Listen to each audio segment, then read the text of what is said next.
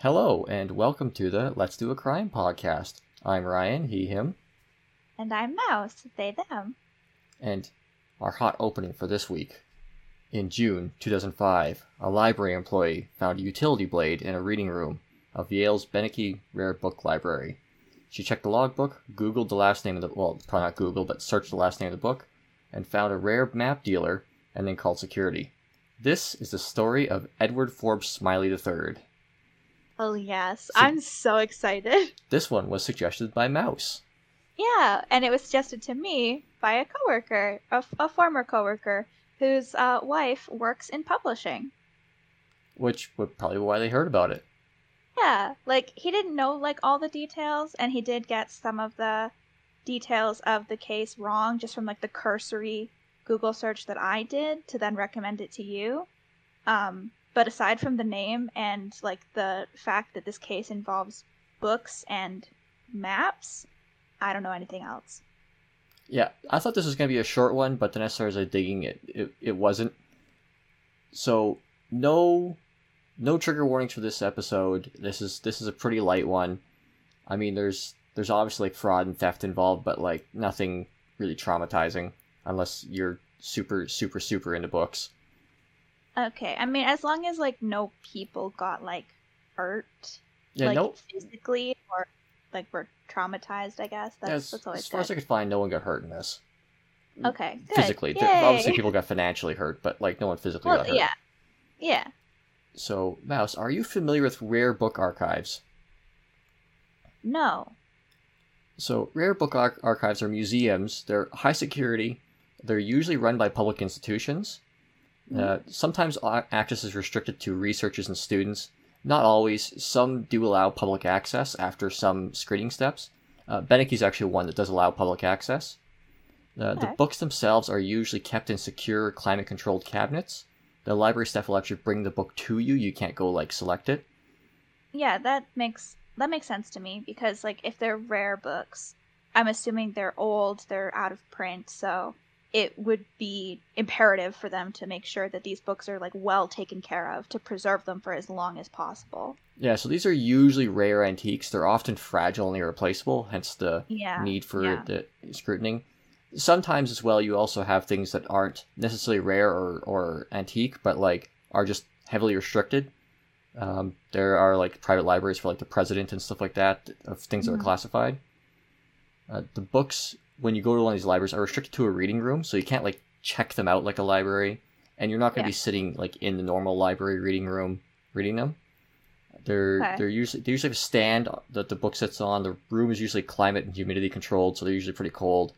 You usually have to wear gloves to handle the books. What you can bring in is restricted. Sometimes you have to wear a mask. Uh, flash photography is usually prohibited, and so, so a lot of this is for the preservation of the books, obviously.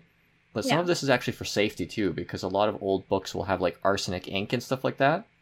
So Which makes sense. yeah, so sometimes this is also for your safety, where you might have to wear a mask if you might have to breathe in lead dust or something.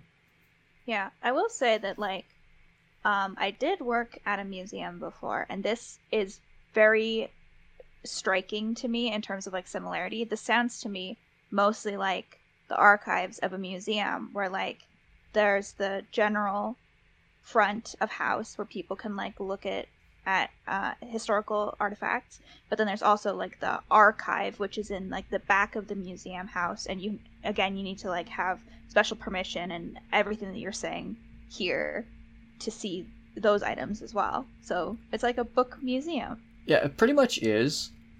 With rare book archives, it's usually easier to get access to a museum. Like me as uh, as a member of the public, even if I was researching something, probably couldn't get access to your museum's archives. I would have to like really be someone in the industry. But with rare book archives, there's quite a lot. I've actually been in some of the rare book archives here at the university. Uh, while my dad was doing some of that law stuff, I got access to some of the uh, law rare book archives, which is pretty cool because you get like old original copies of like founding documents of the province and stuff like that. Yeah for people who like don't know you do you want to mention the law stuff that your dad was was doing Uh, I'm gonna go into. I'm gonna help make a whole series on on Okay. laws and legal concepts and stuff like that. My dad wasn't a lawyer. I'm not a lawyer.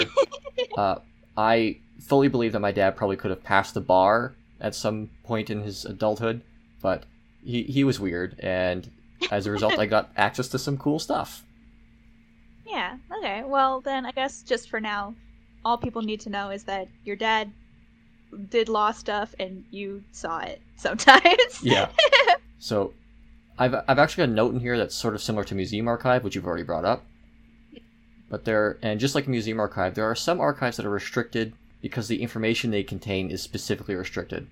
So the most famous example being the Vatican archives. It's Ooh. Yeah, all the original texts that comprise like all the holy books and stuff like that. People don't realize that there's a whole lot more holy texts in Christianity than the Bible, but most of them are in the Vatican, archives, and you can't look at them. So there's lots of conspiracies about that. Yeah. How much do you want to bet they say things like being gay is okay? Well, some of them have been leaked because, like the the the this is a bit of a tangent, but the Bible is comprised of a bunch of uh, bunch of the historical texts that the uh, Council of Nicaea decided would be the, the definitive Bible. So they threw out some stuff that they knew was not true at the time. Like there's a few that are kind of known about. There was one gospel which talked about Jesus meeting dragons as a child, and by the time by the time they made the Bible, they knew that dragons weren't real, so they cut that out, which I think is disappointing because there was a story about Jesus and dragons in the original script. But Maybe we'll be able to find it one day. yeah, maybe when the Vatican into a museum. uh, there's also like some law libraries, like I mentioned. Uh, you can usually get access to law libraries. You just need to go through some vetting processes, but they're usually pretty good about getting you access if you legitimately are trying to research something. Uh, and presidential libraries, which are somewhat restricted. Basically, uh, actually, I'm going to talk about the presidential libraries a little bit. They're kind of interesting. Historically, presidents of the United States would keep their own documents, resulting in many of them being lost, scattered, uh, was a huge security issue.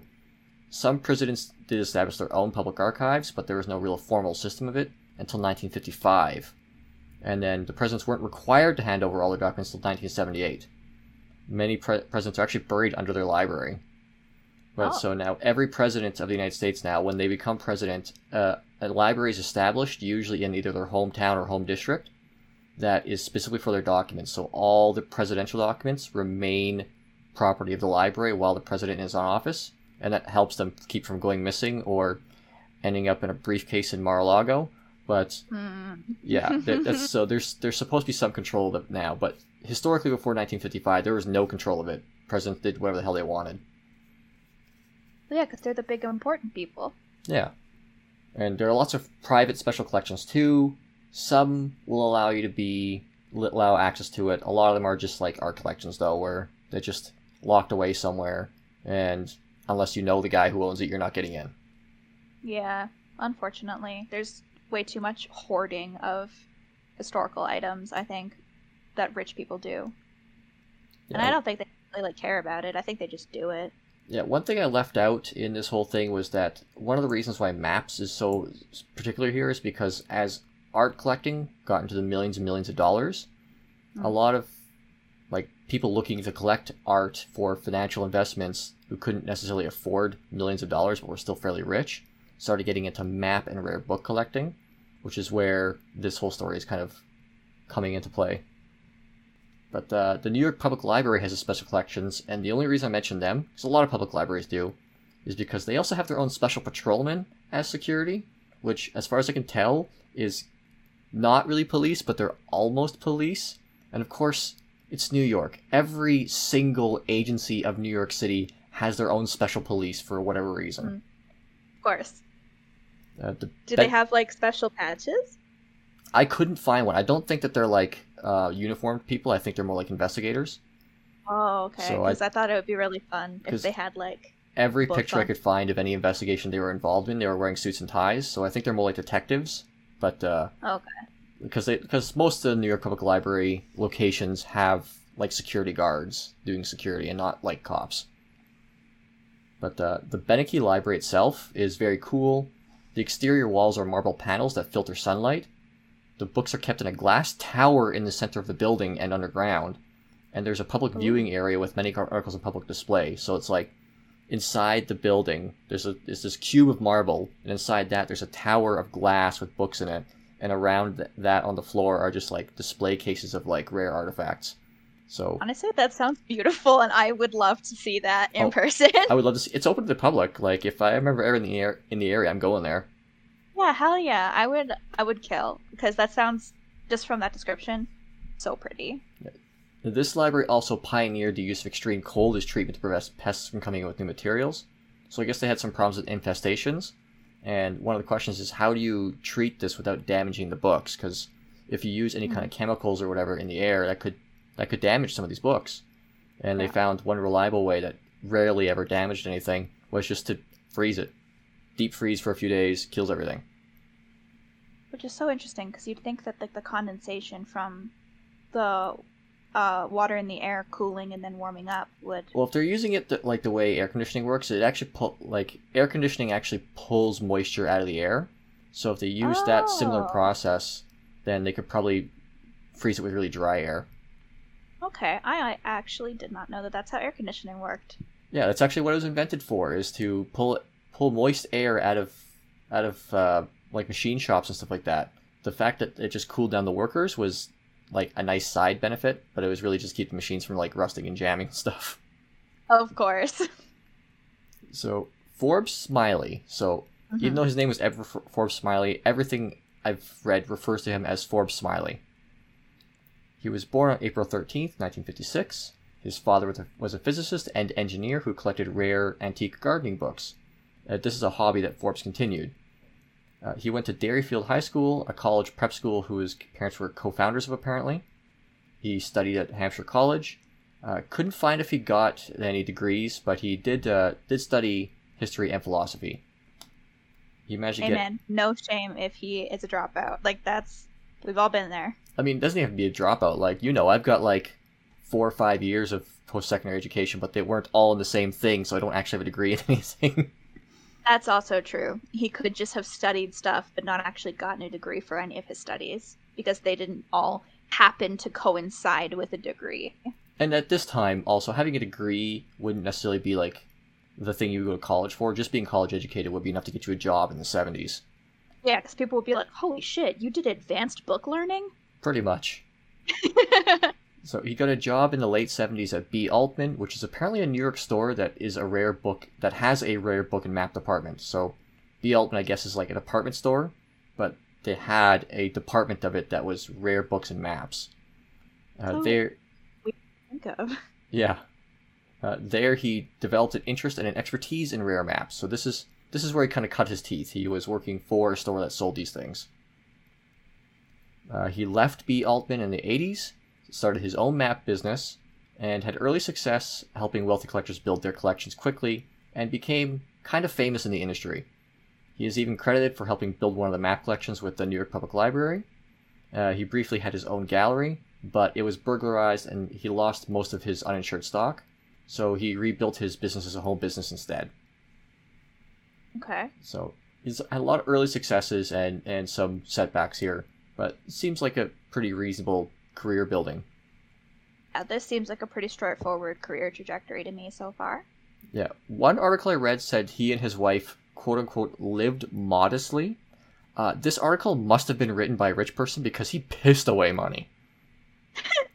yeah, so his wife and him bought a vacation home. So this is their second home, not their main home. Uh, Of course, because it's modest to have a vacation home. yeah. So they bought a vacation home in a tiny town called uh, in tiny town in Maine called Sebec, which Mhm. I looked into this at the time. It would have been like sixty people, so like a tiny, tiny town. very, very small population. Yeah, he did a period correct re- restoration on the house. So like it was like some Victorian house. He did a period correct uh, restoration at it at great personal expense. He also became heavily involved in turning the town into like a cor- kind of preserved preserved historical district. He so he was buying up buildings in town such as the general store and the post office and giving them similar restorations. So, okay, so he was basically just buying property and then restoring it. Yeah, so when they say lived modestly, I think they meant like, like his everyday life was would look more like most of us is just like normal kitchen, no like staff in your house or whatever. But he was also buying up buildings and restoring them, so like I don't think that counts Yeah. as being modest. No, especially since like that that's so much money. this doesn't really play into this story at all. But apparently, like most of this town loved him for these restorations because they loved their like little, little weird historical town. But he Yeah. had he had um he had a rivalry with a town called the Moriartys, which I love, like because Oh my god. this family called the Moriartys uh, over zoning Yeah. restrictions because they were trying to build like a modern marina or something like in that in town, and he was opposing it because it was too modern and ruined the aesthetic. And oh my god. this resulted in many costly legal battles. Okay, but honestly, kind of same. Not in terms of money, obviously, because there's no way in hell I'd ever be able to afford something like this. But like, I totally get it. Like, if you live in a historical area, and then someone introduces something that's like of a modern aesthetic to it, it just kind of ruins the vibe of the whole area. Yeah, I think it, I think he actually lost because the the town was so small it wasn't like really a town, so it didn't really have zoning regulations at all. So you could kind of do whatever the hell you wanted there, and so they Which did. is also fair, yeah. Yeah. So, Smiley was in massive debt seemingly most of the entire time he worked for himself. The IRS places multiple liens on their houses. So it seems like he would get into massive debt. The IRS, which. They place liens? Yeah, liens. So what a lien is, is that if, um, if, say, if I'm a contractor and I've done some work for someone on their house and they don't pay me, I can put a lien on their property, which means that they can't do anything with it. They can't sell it. They can't mortgage it. Oh, okay. Uh, it, it basically locks it in until the lien is settled. So the IRS, this is one thing that, that tax agencies will do before they seize your property. They'll put a lien on it, which will Mhm. keep keep you from doing anything with it until you resolve it. But it seems like because they put multiple liens on it, it seems like they probably put one on. He would pay off his debts and resolve it, and then they would take it off. And this happened multiple times. okay. Yeah. So, fast forward to 2005, staff member Naomi Saito found an Exacto blade on the floor of the reading room and brought it to the attention of her supervisor, Ellen Cordes. Obviously, such an item is prohibited in the Beinecke reading room, so she Mhm. checked the sign in log, found that Smiley was a dealer in rare maps, and called security. Uh, the Beinecke staff then contacted the main Yale library and learned that they that the main Yale, Yale library had been suspicious of Smiley for some time. They couldn't prove anything, but there was some connections between missing items and and Smiley that they already knew of. Mhm. So security began to monitor Smiley's movements around the campus and contacted the campus police. Uh, Smiley was apparently found with seven maps on him, three of which were that matched books matched the books he just examined. Uh, he was asked about the Exacto blade and admitted he had dropped it. Uh, he was asked where he got the maps, was unable to give a verifiable answer, and was arrested for larceny. Oh my god. He's just like, I don't know. They were just in my pocket. Which is kind of funny because I read the account of, of this whole thing. Like a uh, a Yale detective, like part of their police agency, had stopped him and Mhm. questioned him, and like I'll note that if Smiley had just walked away, there's a good chance they didn't have enough evidence to arrest him at that moment. They probably would later and get an arrest warrant, but Yeah. He kind of tried to talk his way out of it and ended up talking himself into the arrest, which is common and funny. Yeah, you're always telling me about people like saying dumb shit. Yeah, people will just walk up to uniformed law enforcement people and just admit stuff, and it's like, what are you doing? Don't Yeah. no, shut up. Yeah, like the amount of people I've seen, like, because people may not know listening, but like, I am a fan of like, like serial killer documentaries and stuff. A fan's not really the right the right term for it, but like, I've seen a lot of it. I find them very interesting, and so many people who commit murder, like horrific murder, will just a- admit to it, but like they won't admit to it, but they'll give details that are way too obvious, but then be like, "But I just saw it. I wasn't. I wasn't part of it." And I'm like, "My guy, just shut up. Just shut the fuck up." Yeah. And one thing I, I find really annoying is that is that the, it was very difficult to find out exactly how this went down. Wikipedia and like almost every news article about this basically said that, oh yeah, an employee found an exact knife. They called security. He was arrested. So like that like and for a little while I'm like, did security arrest him? Can they do that down there? Like this doesn't Hmm. seem like a thing that security should just be able to do. But no, it was uh, campus police, and he basically gave enough evidence to, to actually arrest him on the spot. what a dumbass. Where was I in here? Okay. The the maps were examined by William Reese, another rare book collector. The maps stolen were from Beinecke were really easy to confirm. All they had to do was uh, compare the damage in the books to the maps. So Mhm. that those books had insect damage consistent with the books they came from. So Beinecke had an infestation decades prior, which is why they developed the cold treatments. And so Right. all they had to do is look at like the insect damage on the pages and compare them to the maps, and they matched. So they know that, that those are their maps. Yeah. Some of the maps not claimed by Beinecke, th- th- yeah, uh, some of the maps that he had that weren't claimed by Beinecke, uh, turned out to be very accurate replicas. This was Oh never proven as far as I can tell, but this created some speculation that he might have been swapping genuine maps for recreations. Uh, most staff, even in special collections, would lack the specific knowledge to tell a high quality replica from an original, because even even like staff in special collections, like like the specifics of like specific maps would be like really really industry specific knowledge. So like Yeah. the staff working in a rare book library would have general expertise on rare books, but maybe not specifically on these maps. So a really I mean, high quality, could, yeah, yeah, I could, I could definitely see somebody spending like decades just studying one book. So that doesn't surprise me at all. Yeah, and a lot of articles I, I read noted that because the fact that map collecting was only starting to become like like art collecting around this time, Mhm. a lot of institutions didn't really document their maps really well and didn't think much of them other than just they're a part of the book.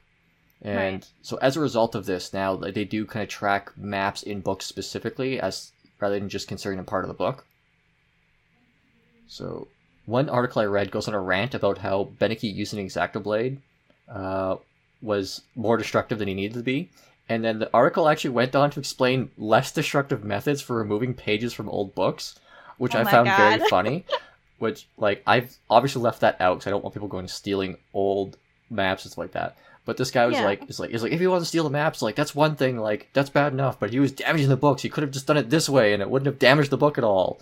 And I just thought that was that's that is definitely a rant from someone who has a very specific interest in this case.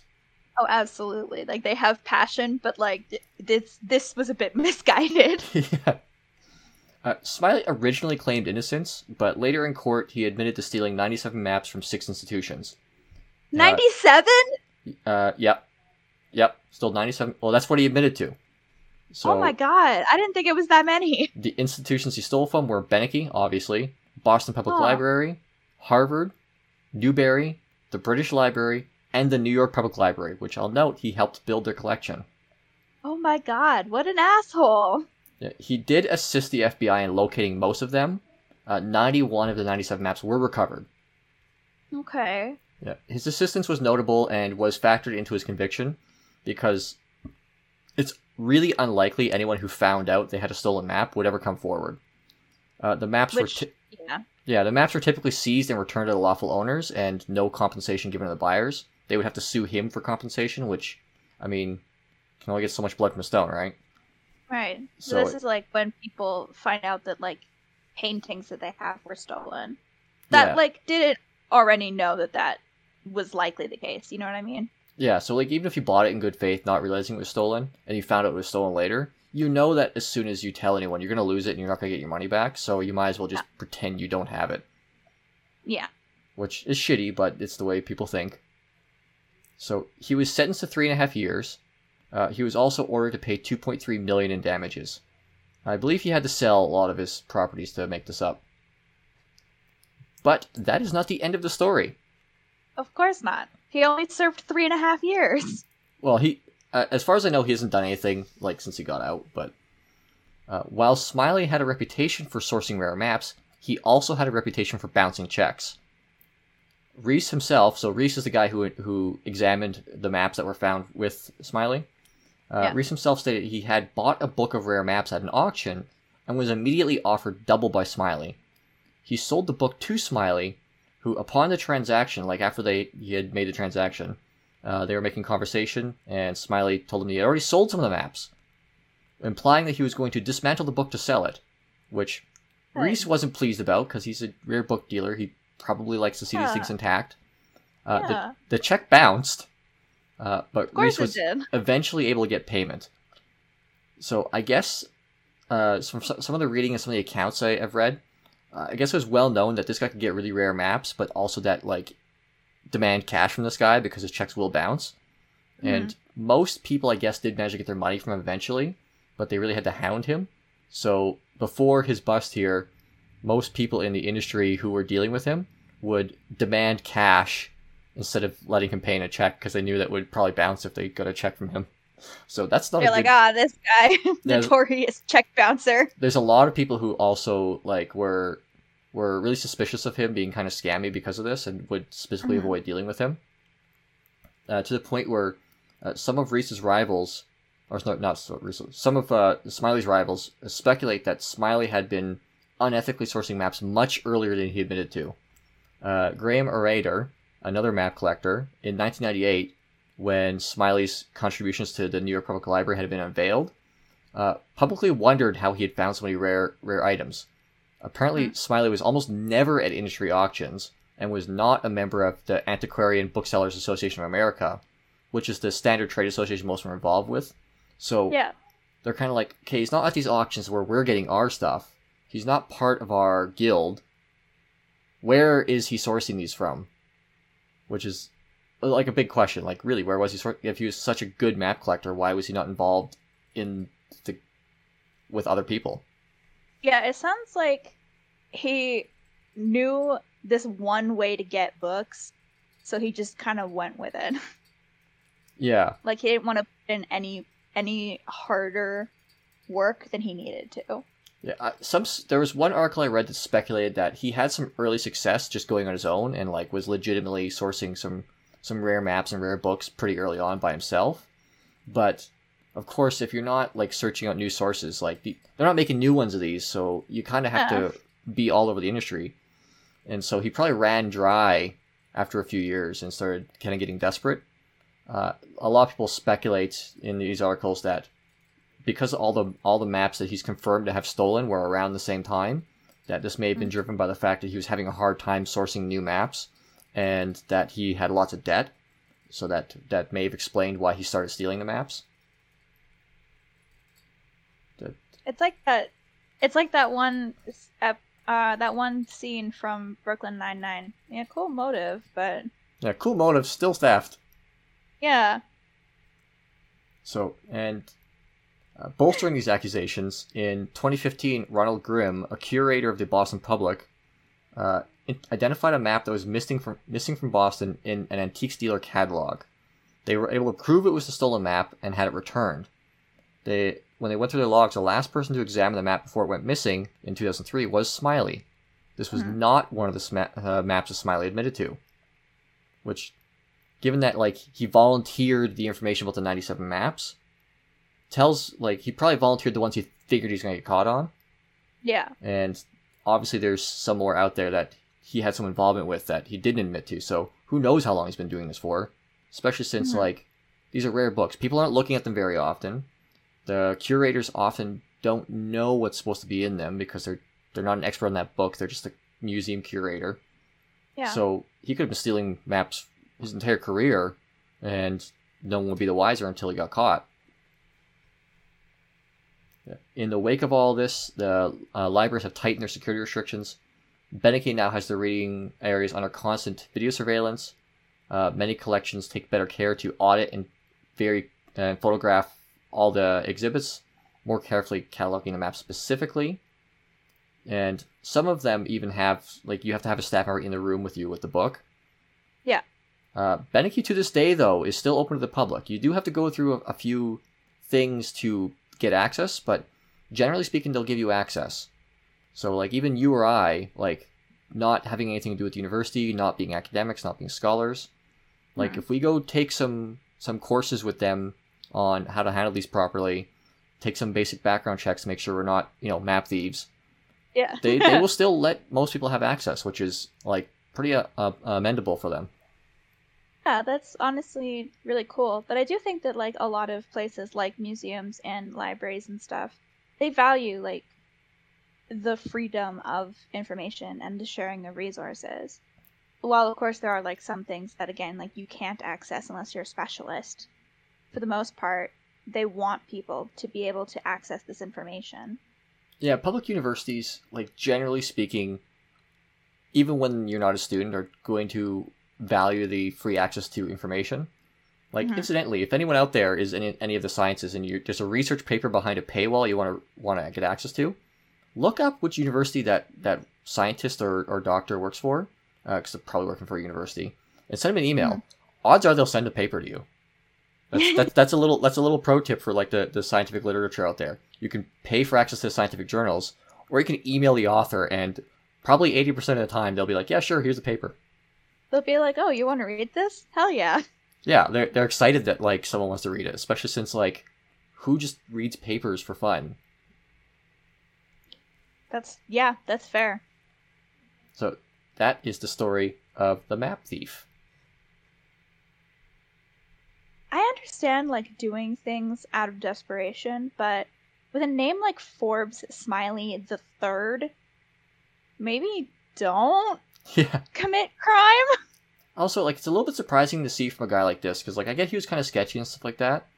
Um, I will note that one thing I forgot to leave into the story is that Mhm. he did not collect maps. He collected like rare gardening books that his dad, like, uh, that his dad was collecting, and he continued collecting Yeah. those. But he did not personally collect maps. He only collected them to sell them. But Yeah, it it sounds like somebody who like saw the monetary gain of the item and not the historical value of the item itself. You know what I mean? Yeah, and you see this with any collecting, but I am a little bit surprised that he would be so quick to tear apart books and stuff like that, given that he also did collect rare books, just not map books. Yeah. Well, maybe he also like subscribed to the mentality that maps were just like part of the book.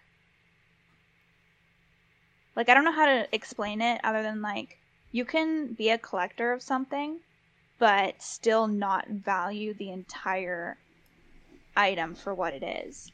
I so, mean, because he was collecting rare gardening books, I think him looking at these books that had maps in them, he may not have seen the maps himself as like precious items and instead just been like, well, somebody else does and they'll pay for it. yeah, well, you see this in every collection. Like you, you collect, you collect dolls. I collect vintage cameras, and Yeah. one thing that irritates me is, like, I've been collecting a set of of this for camera people out there, Pentax Hmm. Q lenses, and they did sell them as sets. In fact, I'm pretty sure you can only buy them as a set, and there's a couple additional ones. But I have to go buy them all individually because people will buy these sets and break them up to sell them all individually because obviously you can make more money that way. And like I understand it, but it is very annoying from a historical preservation point of view because like Yeah. you know they didn't keep the packaging, you know they didn't keep the manuals, they threw those out because you can't really sell those for much. And so now I'm having to like go pick around eBay to find all the bits and pieces to complete the collection. I mean, my collecting is is definitely different though because I collect. Pl- okay, this is for the doll people out there. I collect Playline dolls, which are mass-produced plastic dolls that you can get anywhere, and people will take their Playline dolls from like ten years ago out of the box that have been played with by children, which is like totally valid. That's what they're supposed to be used for. Um, and they'll sell them for like a hundred dollars because they know that people are looking for these dolls when they're not rare and they are in poor condition. But people will spend the money for it because that's all that's the only option that they have. Yeah, we're starting to see it with cameras now too. Like camera lenses. I recently saw a Pentax 50 millimeter f2 sell for like a hundred bucks, and like anyone who's like into Pentax would be like, "What the fuck are you talking about?" Because those are the most common lens I think that were ever made because they Mhm. it was the default lens that just came with your camera when you bought it, and so like they're they're good lenses, but like they're not valuable in any way. Like I've Yeah. I've got a stack of them here. Like I would say they're worth probably about ten bucks each, but because people see old film camera and think valuable, like now the prices are just inflating. So now it's hard to get one for less than hundred bucks because everyone thinks they're worth that now. Yeah. So, uh, just a little PSA for all the girlies on Poshmark who are selling like sets of four naked Monster High dolls for like a hundred dollars. I wish you a very go fuck yourself. Thanks. Yeah, same to all the people who go and buy up le- lots of lenses and just sell them for hundreds of dollars on eBay without any even looking into what they actually sell for. Yeah. Like, go fuck yourself. this has been a lovely message from us here at Let's Do a Crime podcast to the secondhand market. Go fuck yourself. Go fuck yourself. And don't steal maps. Oh, yeah, no, absolutely not. Get into collecting, satisfy that weird primordial crow brain compulsion that we have to have things around us at all times forever. Don't deal things and don't break things up to then sell them into little pieces. Do you want to do the the email outro? Yeah. So we have an email address. Uh, it's let's do a crime at gmail.com. That's L E T S D O A C R I M E at gmail.com. And if you have any crime cases that you want us to cover that aren't related to murder, you can hit us up there and let us know what case it is that you are interested in hearing us cover. Okay, that's all for this time. Bye.